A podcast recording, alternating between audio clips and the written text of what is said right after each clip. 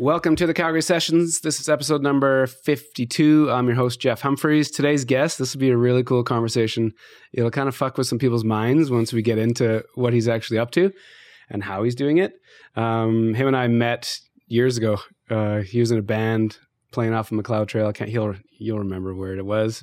Anyways, we've kind of uh, didn't talk for a decade and then kind of reconnected the last couple of years. So uh, when I started this podcast, you were on my list right away. You probably didn't know that, but as guests, so this will this will be a cool one. I wanted to get to you for a while, so this will be awesome. Awesome. Uh, so go ahead, name, and tell everyone what tell everybody what you're up to. So my name's Daniel San Martin, uh, owner operator of Top Line Painting and Spray Coatings here in Calgary, Alberta, and I've been doing interior arch- architectural coatings for the past sixteen, seventeen years now. Awesome. And, uh, yeah, and as you were saying, um.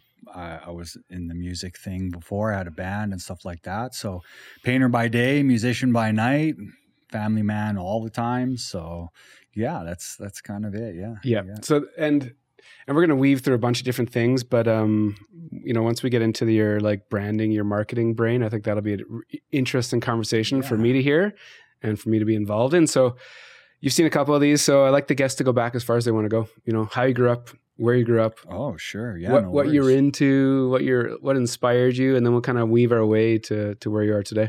All right. Yeah. Well, I was born and raised in Calgary, so I've lived here my whole life. Um, yeah, I, I got into the trades after high school. Kind of didn't really know what I wanted to do. I did some traveling and stuff like that.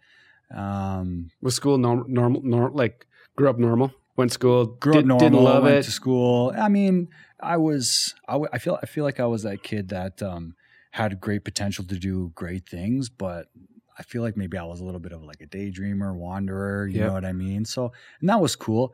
Um, immigrant parents who worked really, really hard, but worked a ton. They worked all the time. So what'd they do? Um, my dad was a baker, a master baker actually. And my mom was mostly a stay-at-home mom, uh, Italian mom, typical Italian mom, just always cooking, cleaning, there for the family. She worked too a little bit, um, But yeah, I mean, and we didn't start working. Well, actually, that's no, we, we started working early. When I was fourteen, I had my first job, um, but didn't really know what I wanted to do. What were you doing? What was that first gig? I was prep cook. I was a prep cook. With your dad or no? No. At like, just a, was it a family uh, connection? No. Okay. No, I just, we needed to work, you know, and, uh, and my parents did okay. Um, I think that, uh, you know, we, we had a pretty good childhood. I would say that. When we got older, my dad worked all the time, and me and my brother, just two brothers, free reign, bro. Because your dad was never around. He was never around. He's working, and he worked nights. So when he was home during the day, he was sleeping. So my poor mom, God bless her soul, ma. Um, yeah, and uh, and you know what? I never thought about even the trades or anything like that um, until someone approached me with it. It was mostly just having fun, get through high school. I never went to college, you know, never yeah. went to university, just worked where I could. And then right about that time was when I started getting into music too. Mm. Um, and I wish I would have got into it a little bit sooner because it, it definitely was, I realized when I got into it, this was like my one true love. I, mm. That was like what I should have been doing. But it was late, late in life. It was a little late in life. And um, I think I had, you know, a little bit of talent to do it. And uh, I really wish I could have progressed, but um, everything happens for a reason, you know? Uh, so I, I, I worked a bit here and there. Like random, random jobs? Random like jobs. Out of like high I was, school? Just out of high school, yeah, random jobs. And then I, I traveled a bit, came back and was, I think, working at like a Subaru dealership or something like that, detailing cars. Okay. And a buddy of mine's like, hey, man, like, do you want to paint houses? And I'm like, all right, sure. So I go check it out, and um, I grew up in Northeast Calgary. So when I seen these houses on the outskirts, these big mansions, I was like, yeah, I want to paint houses, definitely. So that's how I got into that, all the while still doing music. Um, but then my girlfriend got pregnant. Uh, I was, she was nineteen, I was twenty. Yep. So right then, it's just dive into painting. Um, With your buddy, like with with another company, or what were you doing? Well, I was subcontracting, or sorry, I started working for a company by the hour. Um, that's how I got into painting, and then eventually just built up tools. My brother came along, and we started subcontracting, stuff like that. Yep. Yeah. But all the while well, my girlfriend got pregnant, so we just dove. I just dove into that. Yeah. I just needed to, you know, you need to survive. I need yeah, to yeah. make a living. Yeah, yeah. absolutely. So, so the, the music thing in, in high school, were you like, did you, were you like in the bedroom? Nobody knew that you were messing around. Yeah. Were you like keeping it on the D L? I was a closet singer for until my first band came out and we played a show, and I had so many of my buddies were like, what the fuck? When, when and where was that? That was at Below Deck Tavern. When? Oh man. Like how old were you think? Like in high school-ish? No, actually, this is all after high school. Okay. This is all after high school. Okay. This is trying to do the band, do the company, and raise a family. Be dead. Yeah. yeah. And then eventually, you know, I had to give some of it up. Yeah. But, um, but yeah, yeah. So what was that first gig like? It was amazing. So, so what was the band? Was it your, did you put the band together? Like? Yeah. So I had a couple buddies that we would jam with all the time, and that started opening me up to the scene and being like, oh man, like I could do this. This is awesome. Honestly, dude, playing music for the first time with a group of people in unison, in time, with a band was so addicting. It was like better than any drug I'd ever done. Like, like just goosebumps. Just, like- you're like, whoa, what the heck? This is... It's a universal language and it touches everybody. It doesn't matter. Skin color, age, don't matter. Mm-hmm. If you can touch somebody, and that's why I fell in love with it, because I'm a singer. I was the, the singer in the band. Yeah. So I felt that, I think, a little bit more than maybe some of the other guys, not to take away from their skill, but yep. you're there, you're at the front, you have to engage, and hopefully they like your voice. You know what I mean? So there's a lot going on, but it was just amazing. You'd get the cheers. You'd make them feel what you feel when you hear a great song. Mm-hmm. And you can do that to people. It mm-hmm. was awesome. Mm-hmm. It was it was everything. But uh, but yeah, so I did that until... What was the band like, called? The Lost Lemons.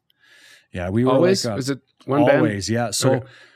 so essentially, came out of high school, started playing, um, was messing around, different jobs, all the while hanging out with my buddies. My buddy's dad gave me a drum kit. And he was like... Because I went to his house and all of a sudden I'm just ripping these beats. I'd never had a drum kit in my life.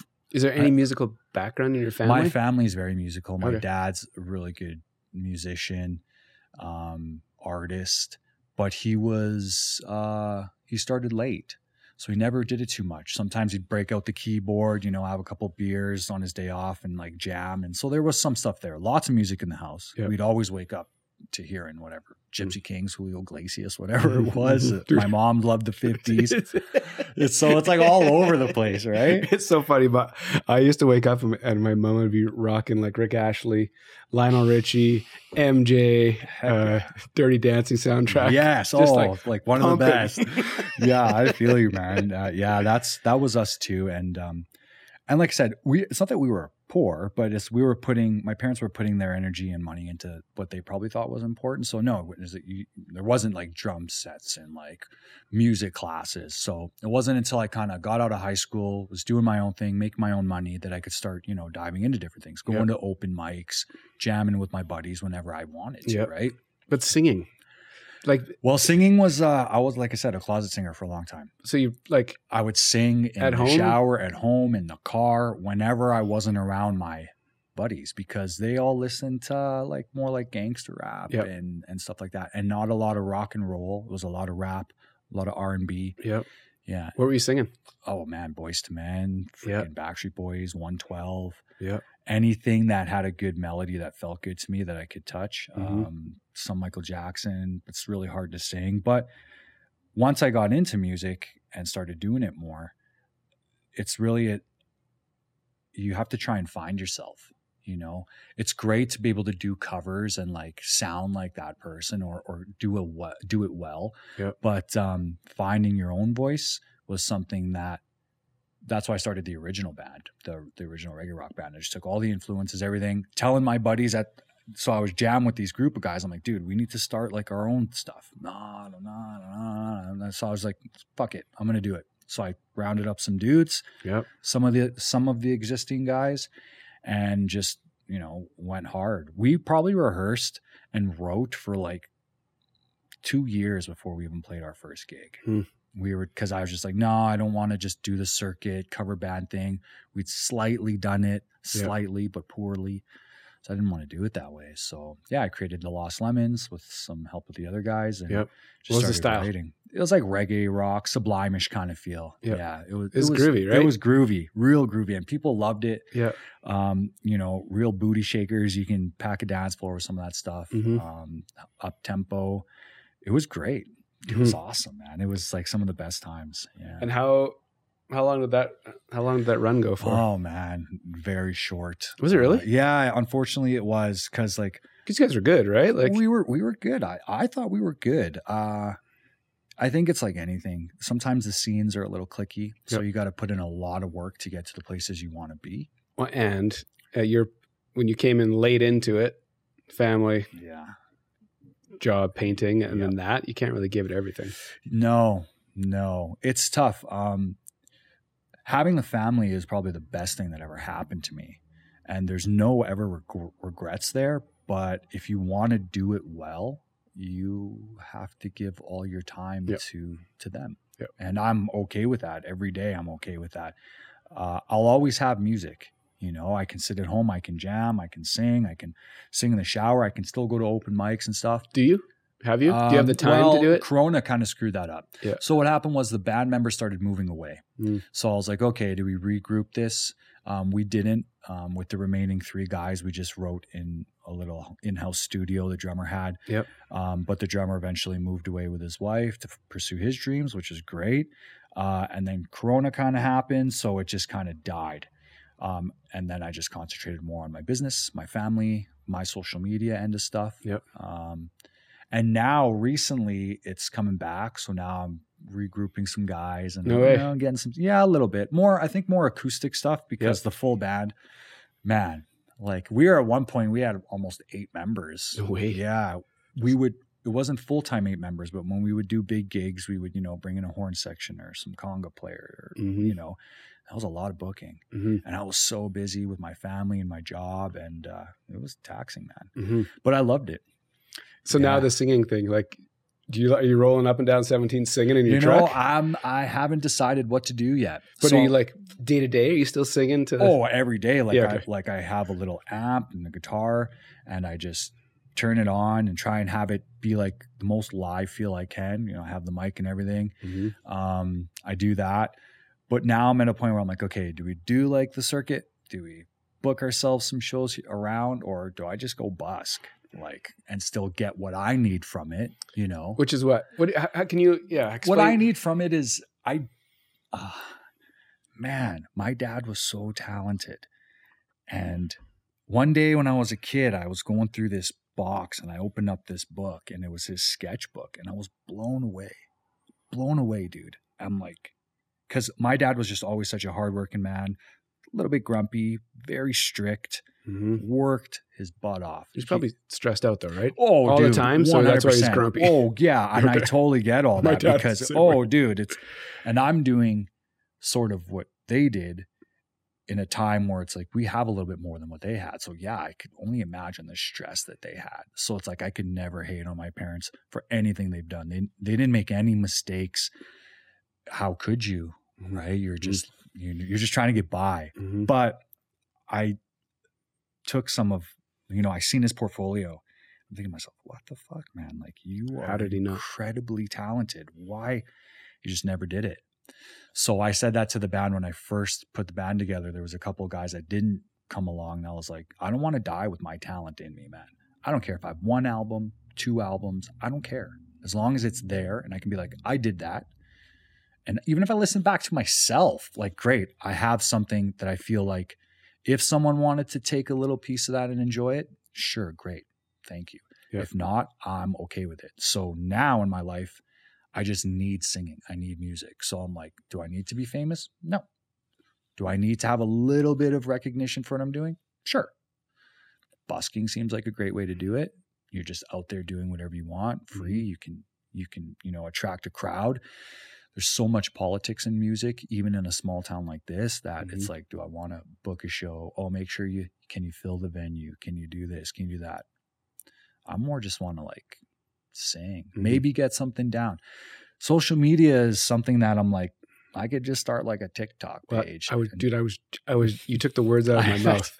I, I thought about it. Well, it, for someone like you who understands social, who, who's crushed it. Thank you. Um, to all of a sudden spin up like whatever your real name or however you want to do it on social, and just, and it's all music. Yeah. Cause it's all like, it's all videos, right? It's all videos. So you on video singing some covers and originals and different genres. Oh yeah.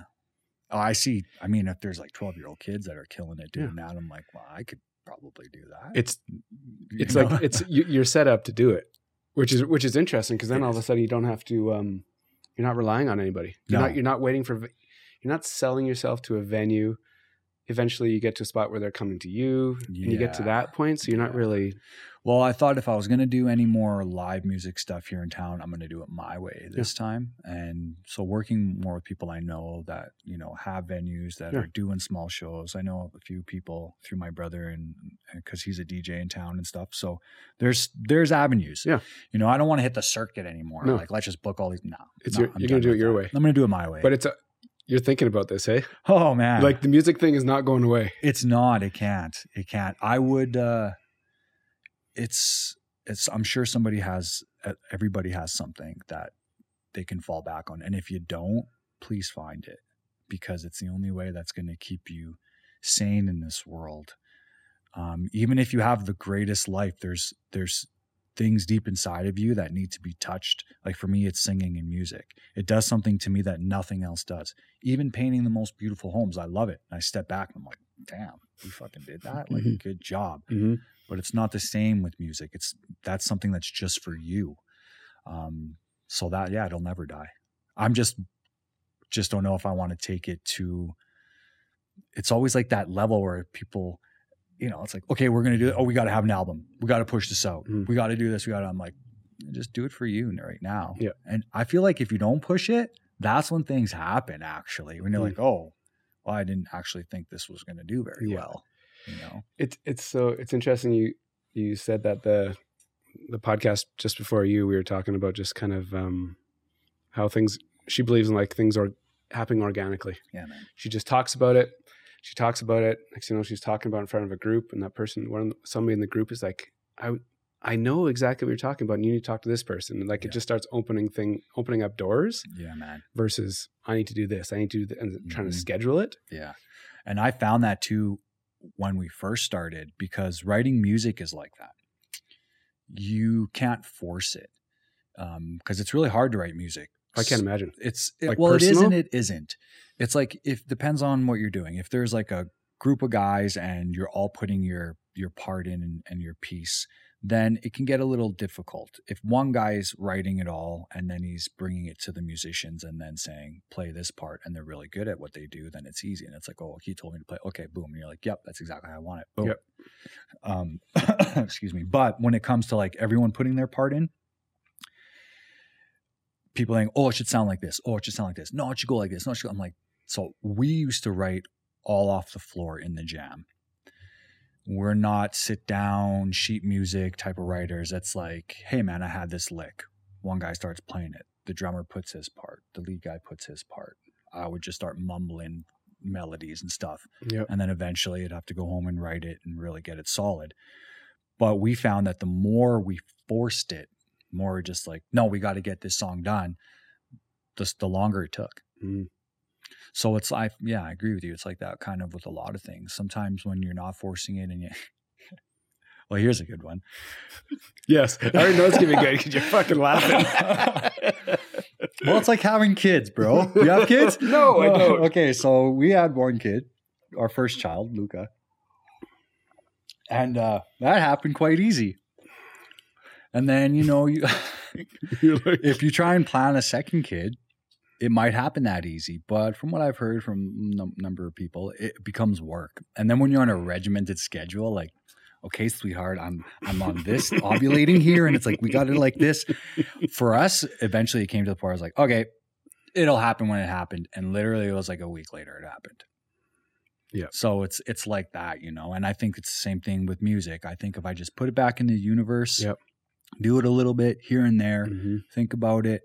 Things will happen with it. Oh yeah, and the TikTok fire, obviously. The TikTok fire, yeah. But I'm, I'm not a huge fan of TikTok myself, but I see so many avenues on it. Well, yeah, you can imagine the um, the rabbit hole of, you know, all of a sudden you find these these crazy musicians that oh yeah that you could appreciate that you could you can do all that on there. Yeah, well, that's really cool.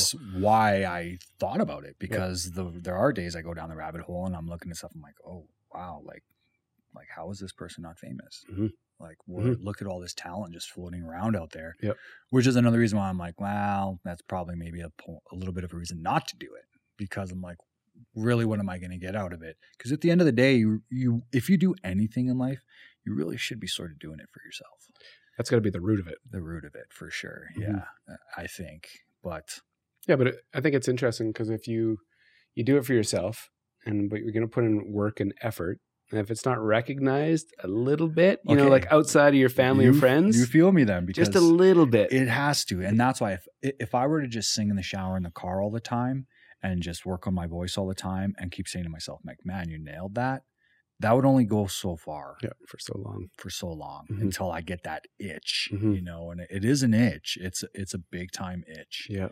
Yeah. The, the only, um, it's interesting, um, speaking to musicians, because the only my only ref, point of reference is when I was a D J. Yeah, and you know, having those nights where it's just everything's perfect, the crowd is perfect, your selections were yeah. right, at, you played the right thing at the right time, people are screaming at you, the lights come on, everyone's just like, "What yes. the hell was that?" Yeah, man. And it's that feeling that uh, I chased for like nine, eight, nine years, yeah. and it's so hard to actually to replicate it. Because it takes so many things to make that night yeah. perfect. Yeah. And then when you're done with it, it took years to like, to find something that would replace that, those kind of goosebumps, you know? It's hard to replace, man. Yeah. It's very hard to replace. Yeah. Especially being a singer. It's like, you can kind of like, you know, you do your first set, everything's going great. You do your second set, you can feel like, oh, okay, yeah, we're now, now we're, now we're going. You know where it's going. You get to that third set and it's like, you have them yep. right there. And it's like you've just made friends with every single person in that room, and you've never even met them. Mm-hmm. And it's just amazing. You you, you can't you can't awesome. find that anywhere. You else. can't find it anywhere else, really. No. And it's a dangerous chase, though, too. I find. Yeah, I think a lot of people waste a lot of their lives chasing it. Yep. You know, and uh, my parents super strict in the sense that it's like you work to make money. Mm-hmm.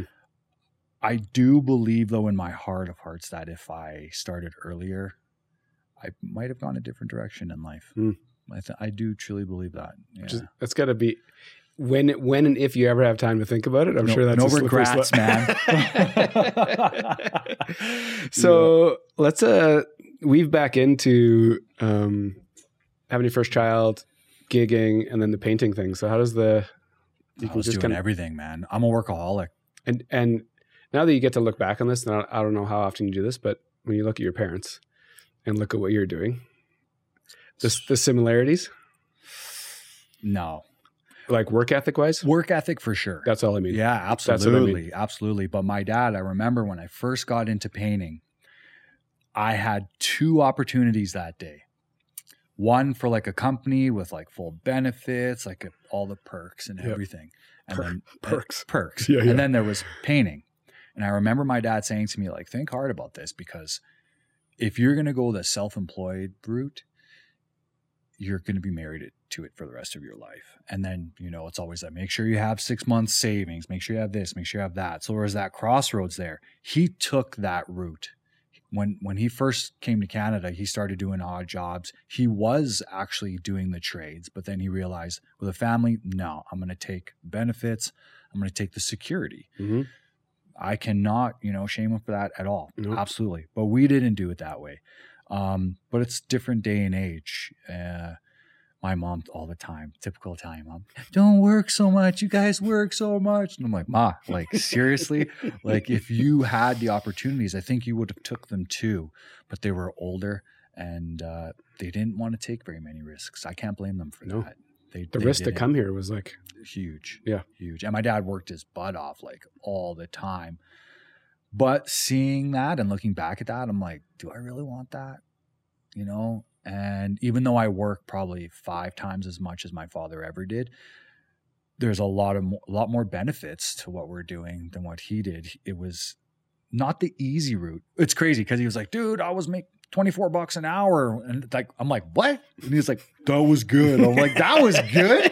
He's like, that was good. I'm like, all right, damn, crazy. Um, So yeah, I look back, but I try not to yep. too much, because I mean, it hurts my feelings a little bit to think about, man, there's nothing worse than, than a wasted life.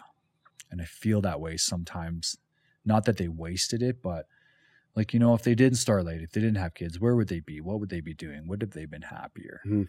Um, but it's hard. Like you, you try not to think about that stuff. You just yep. try and uh, appreciate what they've done and not let them down for the work they've put in for you. Right. And I think a lot of people are screwing that up. But, yep. uh, so your choice between working somewhere or kind of spinning up your own paint business, was that kind of your, at your point, like subcontracting? It, it, yeah. Well, actually, so when I first started painting, it was by the hour. It was like a friend of a friend that's like, I said, you want to paint yep. houses? I'm like, okay. And I see it's like these mansions. So I'm like, oh, sweet. So were you I'm on like, the end of a roller or a brush? What were you doing? Everything. All prep work. Okay. Uh, no, no finish coating, just all grunt work. Yep. All prep. Mm-hmm. You know, painting's all prep work. So yep. it was all prep. And it's, it's um, all um, interior stuff. So like doors, trims, everything, mm-hmm. which... we are like, hey, have you ever painted before? Like, yeah, I painted my room. Then you come here like, oh, like, no, I've never painted before. Like ten thousand square feet here. And it's everything. Doors, windows, frames, railings, bookcases. It's all of it. So yep. it was a whole nother thing. Um, it was more probably being young and seeing these houses and being like, no, I'd rather do this. Right? You're not looking at the security right then. My girlfriend hadn't got pregnant yet. Mm-hmm. Right? Mm-hmm. So I was like, maybe I worked for these guys for like, maybe a year, and my girlfriend got pregnant. Mm-hmm. And then at the same time, my dad's like, why are you working with them? Go work with your uncles over here doing this. So I left the custom game and I went and worked in production painting for like two years. Doing what? Um, uh, production homes is more just volume. So okay. like cookie cutter houses, yep. yeah, just smaller expect, stuff yeah, yeah. in and out. You're maybe in there for three, four days. Yep. I was on a spray crew. So we were doing all the spraying. With the, with your f- uncles? With my uncles. Okay. Yeah. So my dad's like, so why are you working with these guys? Like, go work over here. I'm like, all right. Once again, like, yes, Pa, yeah. I want to, yeah. Okay, sure. So yep. I went and did that. It was a great learning experience because mm-hmm. I learned so much stuff that really helped me with my custom home game. Yep. Um, so then I went back to the custom home game. And as we started learning, then eventually we started subbing. Then my brother joined in, and yeah, w- w- that was it from there. My girlfriend, finally, we had our first son came, yep. and then finally I just said, all right, I see an avenue here um, to really be able to grab the bull by the horns. That like I didn't have to be completely strapped down to, you know, working for somebody by the hour forever. I yep. seen the bigger picture, so I was like, yeah, I think I'll just do this. You know, I'll I'll stay here. How many years ago was that? Well, my son's fifteen. That's it. So I was, yeah, I was gonna, almost seventeen your marker. years. Yeah, my son's fifteen, man. It's crazy. It's I haven't even hit. I just turned thirty-eight on well, a couple of days ago. Oh, happy belated. Thank you, man. Youngster. Do I still look it? Well, these cameras are good. They're too good. Get my good side. um, when you say you saw an opportunity, what what was it? Like you knew you didn't want to do like hourly right away. I think so it was something. The, I seen the independence in it. You know, because I found that, you know, a lot of my buddies, um, some of their dads were very, very wealthy, worked their way from the bottom to the top of a company. But I always felt like there was a little bit of like always going to be a cap there. And I seen the independence in it. I knew that I'm like, okay, if I stick with this long enough and learn the skill, learn the trade, that I'll be able to do whatever I want one day. Hmm.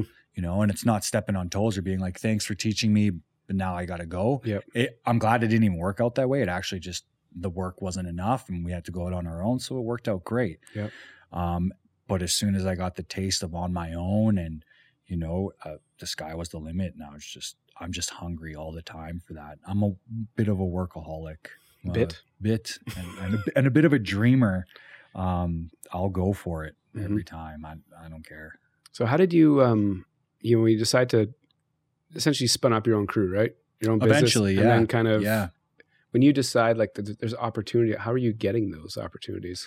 Well, it's a lot through networking. So I subcontracted for a long time before I even went completely on my own. Okay. So when I say I went on my own, um, so we worked for these guys by the hour. Yep. They taught us and they said, oh, you know, if you get some tools, you guys can do the spraying. We'll come behind you. We'll paint the walls. So right there, it's like you're sort of already self-employed. They're paying you differently. Yep. They're giving you the responsibility yep. here, you know? So we started with that. Um, and then, and then it came into a point where they were giving me enough work that I'm like, oh, well, we could probably have a guy to help us do this. So then we start with that. And then I guess I think it would be the recession for sure. I don't know which one now because it seems like there's been a few of them, but um, work fell out. And then finally it was like, hey, we don't have enough work to keep you guys busy anymore. So that was really like, oh man, like out the door.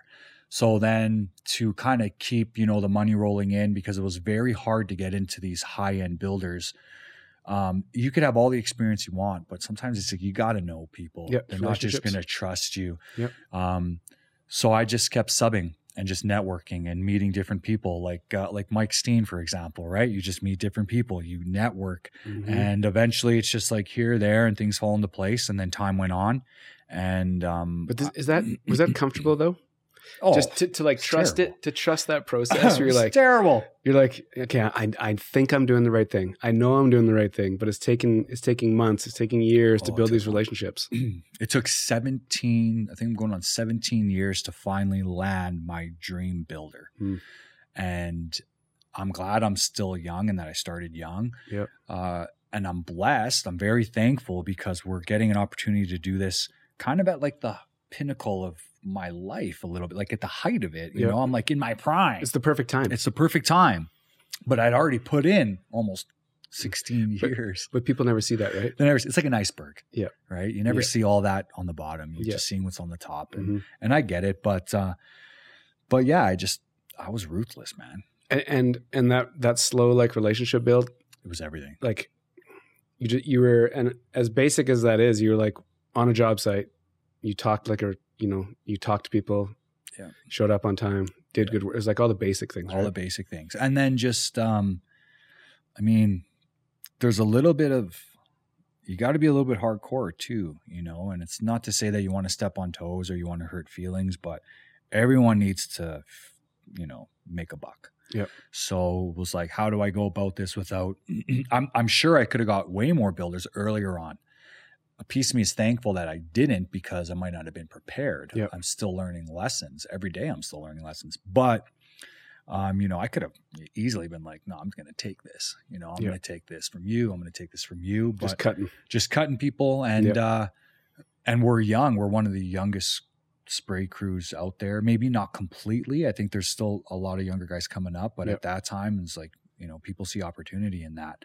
And there's been opportunities and I I've turned them down, but that's, the integrity in me, I'm like, nah, I don't yeah. want to do that. Yeah. I don't want to make my way like that. Because you can see, because you know you're in it for the long term, and you don't want to be one hundred percent like burned. I don't want to be burned, and I don't want to create any negative relationships with people that I might eventually have to do business with again. Small city. It's a small city. So I'm like, ah, you know, but I still made good money. You know, yeah. I was smart with it. Was able to raise my family, even subcontracting. I mean, I worked. My wife will tell you right now, I worked every day, all day. Because when I was subbing, I was like, how do I get out of subbing now? Well, you got to create another network. So it's like weekends, evenings, wherever I could, side jobs. Whoever. Whoever. Mm-hmm. And then eventually, like you said, it's that network. And it's like, well, this person's like, oh, I know, th- I know this painter. And the next mm-hmm. thing you know, it's like, oh, well, actually, oh, this guy, actually, he's my buddy. He actually builds houses. And mm-hmm. it's like, oh. Here we go. Yeah. seventeen years. Uh, seventeen years. Yeah. Which, don't forget it. Which is now, now that I don't know how much time you spend reflecting back on, on this, but it's got to be a bit of a mind fuck when you think about like seventeen years to get you to your like, you know, to, to, to start working with the builder. Yeah. And just the amount of work and time and effort to get there. Like it's a, I, it's a lot. It's a shift. It's a shift. And all the while I had a small family and then bring another child into the world. So mm-hmm. it's like, now you're like, oh my God, what am I doing here? Um, you just can't give up, yep. you know, and just have a vision and just go for it. And I knew what I wanted and where I wanted to be.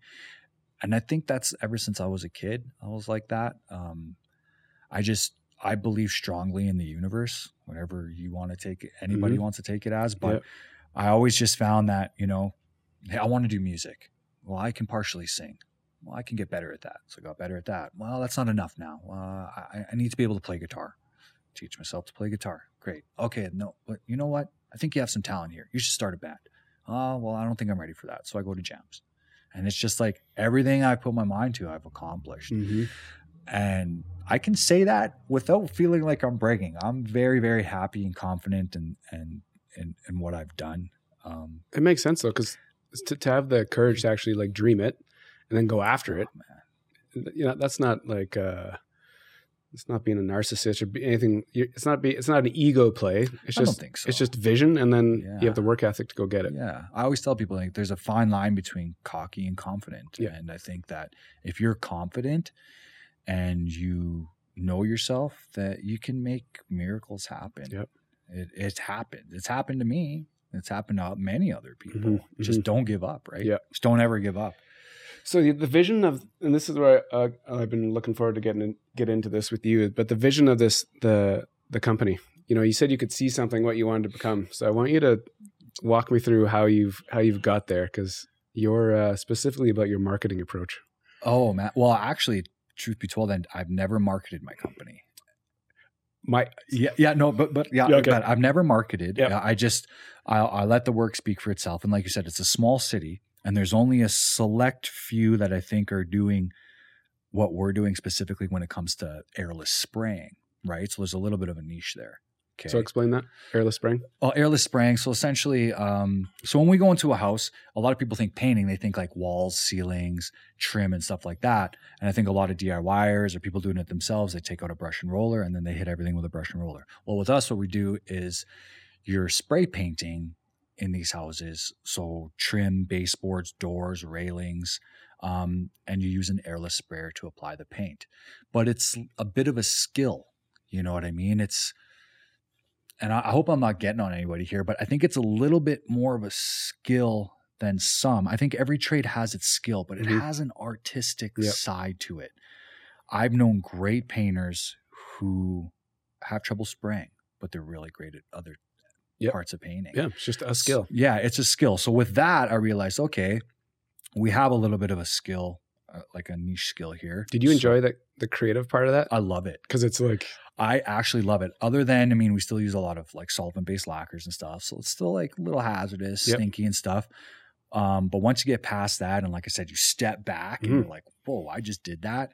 It's amazing. Mm-hmm. And I love every minute of it. I think that's another thing too. If if you're not lo- if you don't love it, I don't think that you could get to that level. Yep. Well, agreed. And you also couldn't do what you're doing online. Yeah, so back so, like, to that. I, back to I've marketing. never I've never marketed to get the work that I've had here. But yeah. then once I started getting onto social media, um, I was just putting my work out there, and it just snowballed. And it was once again the spraying. Like, hey man, like what did you use to sp- like how'd you do that? What products are you using? What is this? What is that? And they're just like, whoa, like you care? Like you gotta show me how to do that. And I'm like, okay, so once again, then it's more like, oh, wow, wow, there's something here, which then again builds more confidence in you. My social media helped me. You know what it did? Those builders before, when I was kind of up and coming, they never looked at me before. There wasn't really that much social media there. It's more emails, yep. the touches, you yep. know, that marketing touches. Totally. You got to touch them, like yep. email them. If they don't get back to you, wait a week, email them again. Mm-hmm. And I did that so much. No one ever got back to me. Or I was like, oh, we have somebody already, or this and that. Mm-hmm. Okay.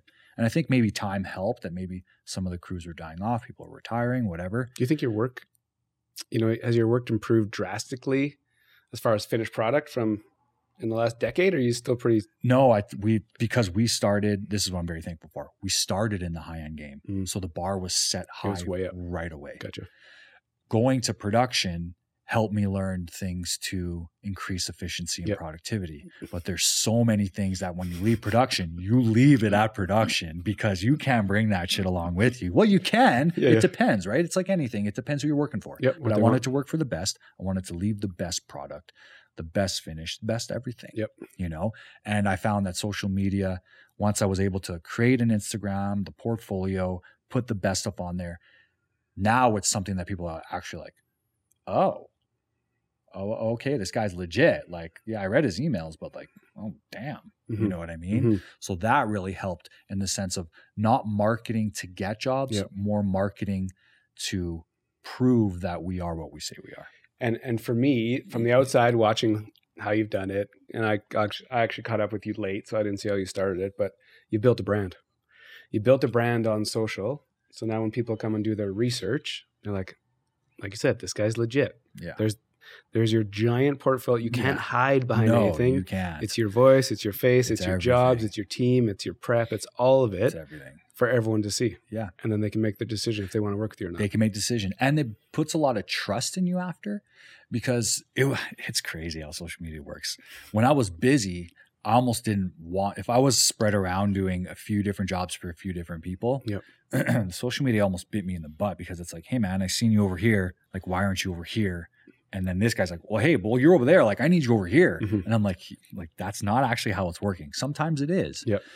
But it's, it's like a double-edged sword. Yep. You know what I mean? Yeah. So, so, so to have the, walk me through the thought process and, and the, the putting yourself out there on social like that, building your brand on social and what that felt like. And I, the reason I'm asking you this is just because of your like musical background and being a front man. Oh, okay. I'm kind of like, I yeah. want to hear what you thought about that. Well, when the band kind of stopped, I was just getting into that real comfortable frontman gig. I was a closet singer. I was a very shy kid. I'm I'm pretty introverted. I'm not really good in crowds. Dude, that is interesting. So I'm not. Me neither. I, and I'm not good in crowds. And it was hard as a frontman because, you know, you, you finish your set, you start tearing down. Mm-hmm. It's usually the front guy that goes around, mm-hmm. mingles. That's mm-hmm. great. Oh, this and that, blah, blah, blah, blah. And a lot of times I just beeline it to my table, mm-hmm. to my people, and just sit. And if people will come up and, oh yeah, great. Thank you. You know what I mean? Like, thank, like, thank you. Good. Uh, right. But, but at, at the same time, I'm not a very, I wouldn't say I'm a very cocky person. I wasn't the guy out there like, yeah, you yep. know, I just slayed it, blah, blah, blah. But I really enjoyed what it did for people. So when the social media came about, I never have ever thought as a marketing person. I was just like, wow, Instagram's cool. Like, man, anybody can be a photographer now. This is awesome. This is incredible. Yeah, yep. I'll post some stuff. And then you start seeing the way it works. And you're like, oh, crazy. This is nuts. You know what I mean? And then I was like, okay, well, I'll shine a little bit then.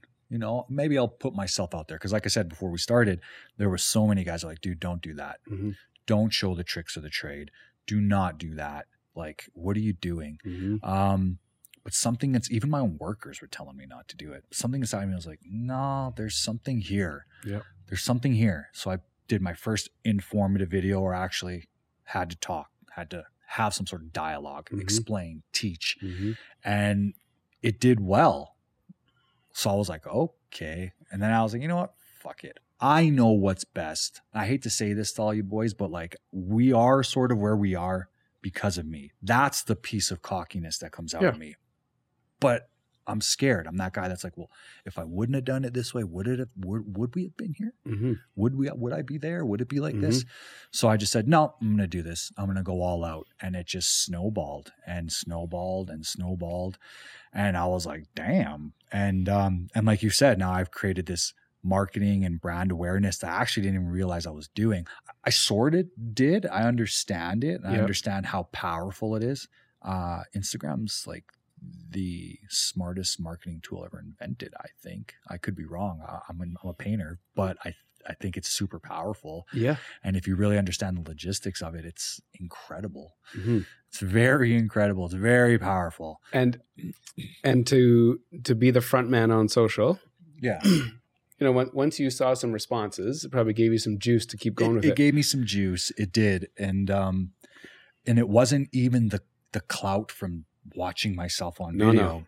no it mm. was more just like, whoa, all these people are commenting. And then it's the private messages and then yep. blowing up and then being like, oh my, well, and, and not blowing up because no. I'm not that big on there. You know, I think, I think the account's about twenty-one thousand followers now. It's, it's real. Which is, it's nothing is nothing. Dude. You know what I'm saying? Yeah. I'll just say, because I know a lot of people are like, you know, it's like there's accounts out there like with this or that. But yep. if you know the logistics of it, it would, I always compared it to the band because us as a band said, if we could have just a thousand super fans, mm-hmm. that's all we'd need. Mm-hmm. That's all you'd need. Yep. People that would put time, money, and effort into you, you know, you need what? A thousand people. Yep.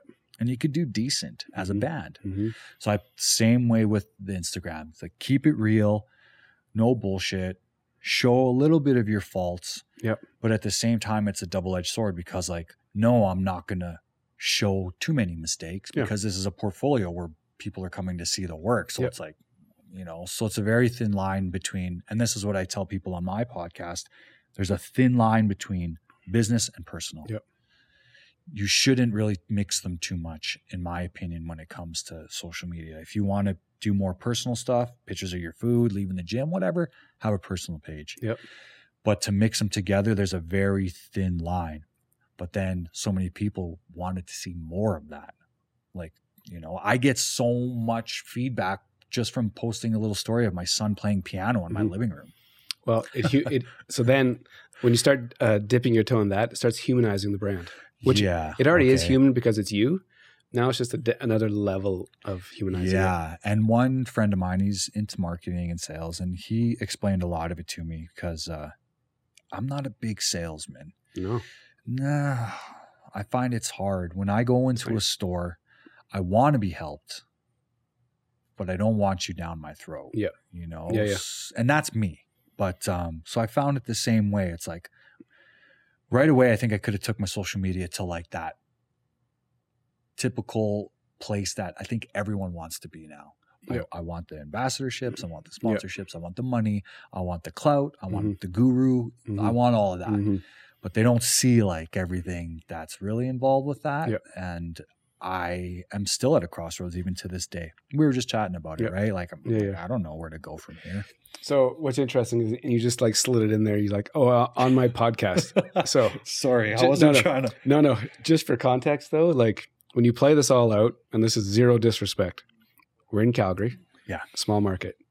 You're a high-end painter. Yeah. You crush it on Instagram. And then you're like, oh, I need a podcast. So just, and the reason that the reason I'm rattling those off is because this is me being a little selfish. There's a bunch of uh, businesses in Calgary that are like questioning, what do I need social? Why would why would mm. I have a podcast? Who wants to hear mm. what I have to say? Mm. Here you are building it out the right way. So dig well, into why the hell a painter like in I Calgary has started a podcast. Well, I started the podcast because, for one, I was answering so many of the same questions.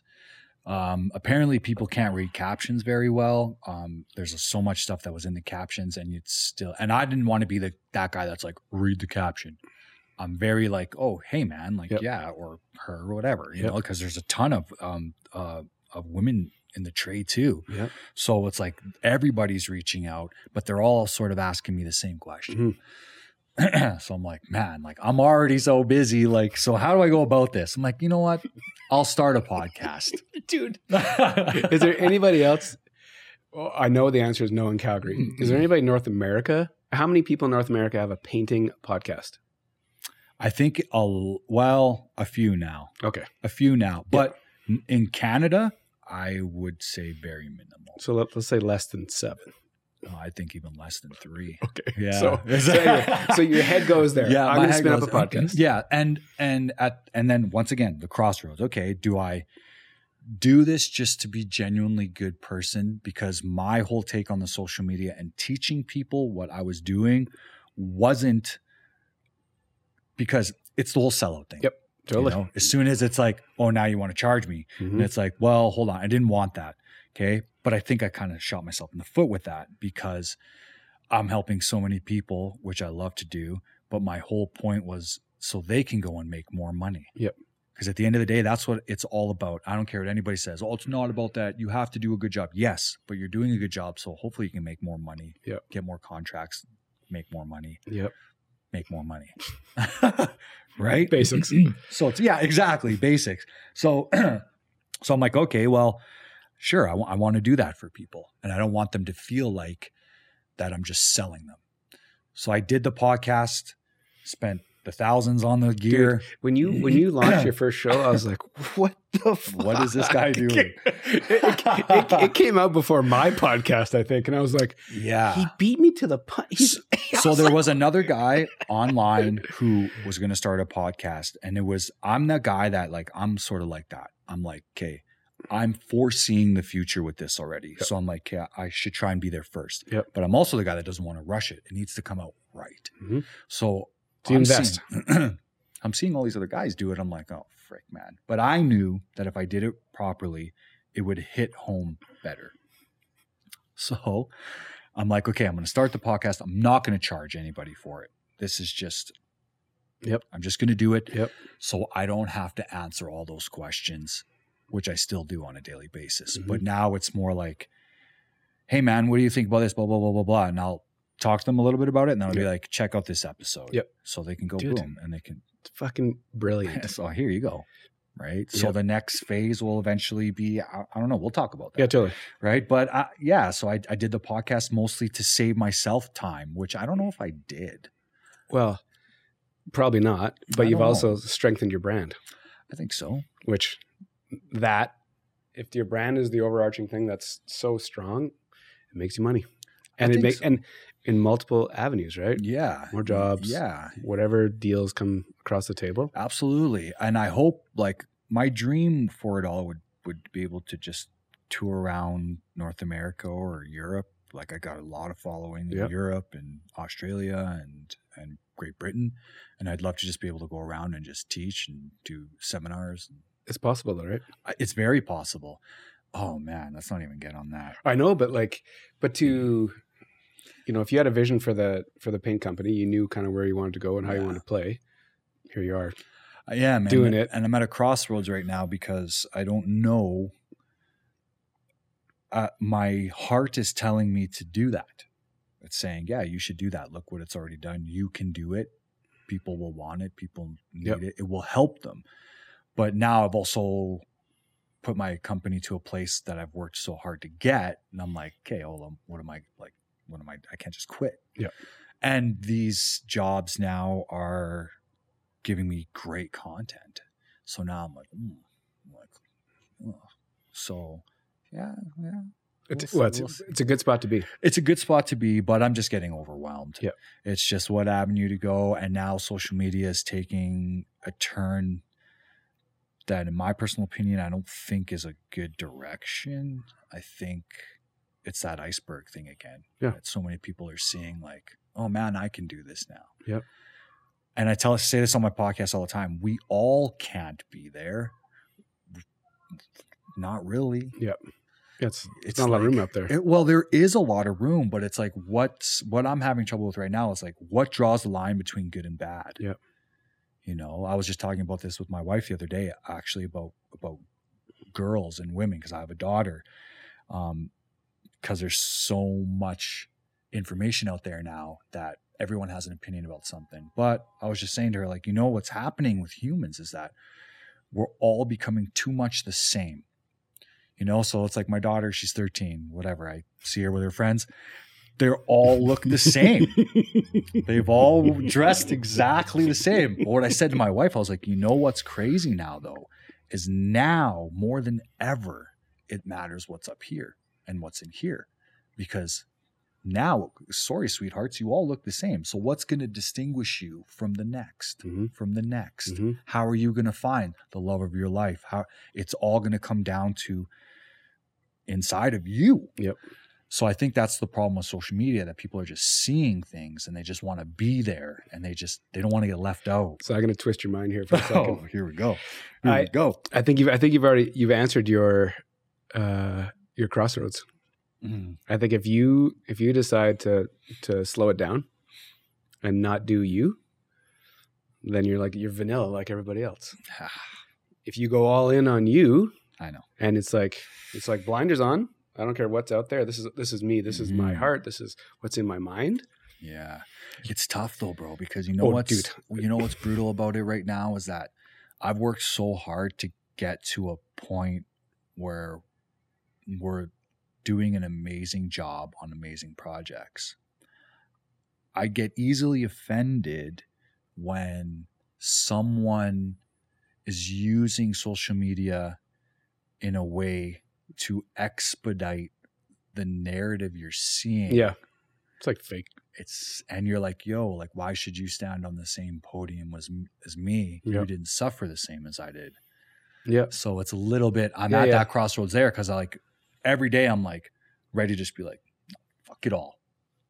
Fuck you all. I don't like, really, do I need to compete mm-hmm. in here? Mm-hmm. And then at the same time, like, well, if I want to touch people and help people, yeah.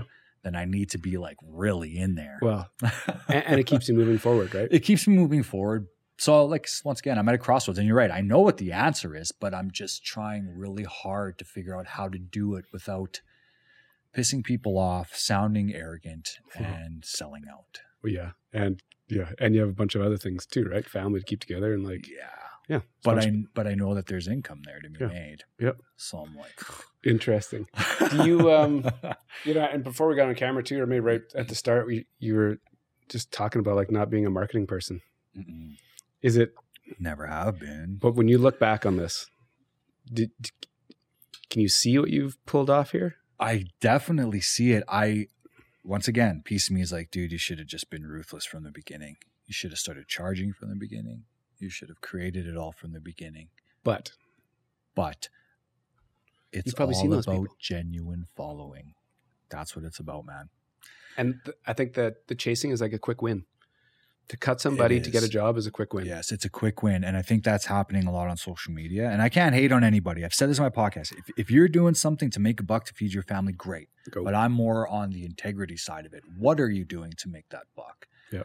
Well, like, how much wool are you going to pull over people's eyes? Like, mm. You know, and mm. I'm not into that. Mm-hmm. But another painter said to me, "You, why aren't you there? Why are you not there when you should be one of the ones that are there?" Yep.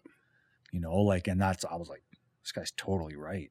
I'll be doing a, you know, an injustice to people wanting to learn the right way if yeah. I don't do it. Mm-hmm. And who's to say if my way's the right way? I, there is so many different ways to yep. skin a cat. That's what they say in the painting mm-hmm. world too. It's yeah. like, there's so many different ways to do it, but there is still a proper way yep. based on good principles and stuff like that. Yep. So I don't know, man. I, I think, I think you're going to figure it out. I think it's, uh, because you have done it. I think you just, once you figure out your scale issue of how to how to make it all happen, I think yeah. it'll, it'll be very clear. Yeah, I think so. I think, yeah, we'll see. Mm-hmm. I mean, there's so many avenues. Social media is a great thing, but I think humans, I actually don't think humans are really far along using it now to know really what it's going to do. Like, there's no data on no. this to see what it's going to do no. in the next ten, fifteen years. But the, the interesting thing is, for characters like you and I, it's helped you build a business. It has. It's helped me build my business. Yes. And when you can, when you do it the right way, and you can uh, not listen to everything and not look what's happening yeah. outside outside your lane, you keep doing your thing and do it for the right reasons. Mm-hmm. Social's a good thing. It's a great thing, but I think that the highway and those lanes are just getting so much more broader. For sure. They're letting so much more stuff in. You know, like, here's a great example. I. On top of it all, I uh, tried to start a furniture refinishing line. You know, I had my shop. It was sitting empty. There it is, sitting empty. I'm paying rent. I'm like, oh, my God. Like, I need, you know, some, you know what? I lay down some fire finishes. There's a huge market for it. Huge market for it. I'm like, I could easily do this. Get between, a bunch of between the hours of eleven p.m. and two a.m. Pretty much, okay. pretty much, yeah. and just well, and I was a little bit slow at the time, so yeah. So I, I, so once again, I'm like, okay, I just need to do like I'll do ten pieces, I'll reveal ten pieces, I'll sell ten pieces, I'll keep it exclusive. Nobody wanted it. Why? No. Well, I think it comes right back down to the social media. Everybody and their dogs do furniture now, mm. and. Online is like such a huge part of people's everyday life now yep. that they don't see the value in paying, you know, maybe eight hundred dollars to one thousand dollars on a paint job on a piece of furniture. Yep. So that was probably my fault in the sense of like not doing the, you know, the market analysis, yep. seeing yep. like, is this their demographic for it? I definitely think there still is a demographic mm-hmm. for it, but it's from what I'm doing, it's very, very specific. Mm-hmm. And for me to blame people would be, you know, a little childish. Yeah. But, but at the same time, those are the things that really screw up the markets sometimes, mm-hmm. right? Yeah. So, and if you work with high-end clients, they're just going to buy it new. Yeah. You know, they can afford it. Yeah. So why, unless you want something really ornate, something you want to keep in the mm-hmm. family. Custom. Okay, great. Custom. Yeah. But yeah, I couldn't sell any of them mm. and no one wanted, and I did it. I went, I did everything. Facebook, I went designers. I went, I and that was the sales part of me that, was, that I hated. I was mm-hmm. like, oh, now I got to try and sell all this stuff and mm-hmm. be greasy. And like, hey, hey, buy mm-hmm. this furniture. You know what I mean? Which, well, yeah, yeah. It, but it's an interesting test though, right? It was a very interesting test, actually. Um, it showed me that that's not my area. Or didn't give it enough time, or didn't you know, partner with totally the right person. Right. You need any furniture? Or, my or, basement's full of I bet furniture. You I get a good deal now too. Oh, eh? I fucking right. How much is the storage worth in your basement? Free. How much per square foot? Oh, I've actually, I actually started giving some of it away because my wife's going to kill me. Dude, the other crazy thing is you can do, uh, you could do a charity event, and you know, like you could get very creative with what you've done. Yeah, yeah. But it, and, you know, it's another arm of how many mm-hmm. things you got going on. Well, so. It's my buddy, my one buddy Donnie, that said to me, he's like, "Dude, you're not going to be able to do this all yourself. You have to resource. You have to outsource to other people. You need to start a little network."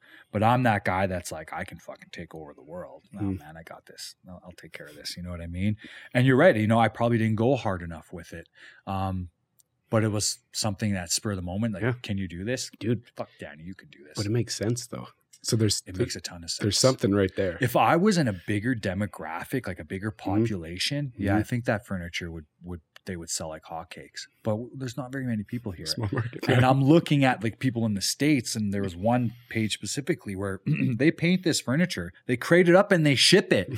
And I'm like, whoa. And I'm like, oh, okay. Well, it's going from like Austin to like, you know what I mean, like mm-hmm. another place in Texas, yeah, so Dallas. It's like, yeah, it's not going for like. I just posted one the other day and I was like, any takers? Like literally anybody want this? Bueller. And literally a guy was like, do you deliver? And he's in the States. And I'm like, I'll FedEx it to you. But I actually wouldn't because it's probably not worth it. But, but um, yeah, so it's like, but I think that that social media is screwing that up a little bit. Just a little bit. Yep. I think that nowadays we're giving the tools to people, which is why the guys in the beginning are saying, don't teach this stuff to people. Mm. Why would you do that? It, why would you do that? It's interesting though, right? It's interesting that when you've come up with the idea and everyone's saying, don't do it, you're like, no, this feels right. Yep. And now, you know, you've got to this point and now you try another idea and it's, you're thinking like, eh, these other people, like it's just, it's an interesting circle. It's a very interesting you, circle. You could think, again, you could be like, no, I'm going to do it my way. Which I did. Yep. And I think I'll like guys like you and my other marketing guys are like, dude, like, what? You didn't put it on like this. You didn't like do any advertising. You're like, oh, well, of course. And, but then there's me being like, well, it was me just, I think it's me against myself. For sure. And I'm just like, can you do this? Like, it's a test. It's a test. Mm-hmm. I'm always testing myself. Which you have to though. If you're, if you're doing your own to, thing, who else I is going to do it? To, man. It's just like part of me. Mm-hmm. I, there's no way. Because I do not want to be sitting there years later. It was like the podcast. Like, do I do this now? Ah, no, I'll just wait. Until what? Until everybody and their mom's doing it? Until they have time. Until they have time. Mm-hmm. And, and you know, I think being first is a good thing. Yep. But just do it right, yeah. right? So, and I was doing the furniture right. Other than the sales part, the furniture was immaculate. Mm-hmm. Almost I'm sure it was. Too immaculate. I'm sure. Yeah. It's like gloves to sit on it and yeah, stuff. Yeah. And it's like, oh, yeah, like, really? You're like, look at this thing. It's amazing. You're not going to find this anywhere else. Buy it. And they're just like, like, buy it. And they're just, but once again, it's like uh, a ritzier clientele. And it's like, well, why would I pay two thousand dollars for a vintage piece of furniture that's been painted mm. when I can get like a really nice piece of furniture? Yep. So yeah. Yeah. And you know what? I'm, I'm not upset with it. I have all the, I think my wife's more upset with it because we have all this furniture in our house now. She could have swapped some things in. Well, it's starting to show up in places in the house. I'm like, there you go. There you go. So like, perfect. Uh, so good, man. Yeah. Um, this has been a really cool chat. Yeah, man. Um, I end the show with one question. When sure. I say Calgary, where's your head go? I think my head always just goes Stampede. I think it's, uh, It's Calgary, man. It's born and raised Calgarian. Born and raised Stampede. Calgarian. And, yep. and, and, well, I think that's, the Stampede is like, did you watch Yellowstone? No. They dropped the Calgary Stampede in Yellowstone. No and one part in the show, the guy asked the other guy, so what's the craziest rodeo you ever been to? Calgary, Alberta, Stampede. Mm. Greatest outdoor show on earth. But I mean, just, uh, yeah, I, I think of that. I think, of, I think, I actually really do think community. I think that uh, And it, the more the population grows, and it's like, oh, you were born and raised here? And it's like, oh, wow. Yeah, not too many of them. We're anomalies. Yeah, it's like, oh, wow. And that makes me feel really good. Mm. And I'm like, yeah, definitely. Or my kids, when we go to like a Flames game or we go wherever, we go mm-hmm. to the mall. Mm-hmm. And it's like, oh, hey, what's that? And then my, my kid found like, like, you know everybody. I was like, no, I've just lived here my whole life. Mm-hmm. So, and if they've lived here their whole life, more than likely you're going to know them. Yeah. You know, and yep. that's a great thing. Yeah, uh, I agree. Yeah, it's a great thing, man. Um.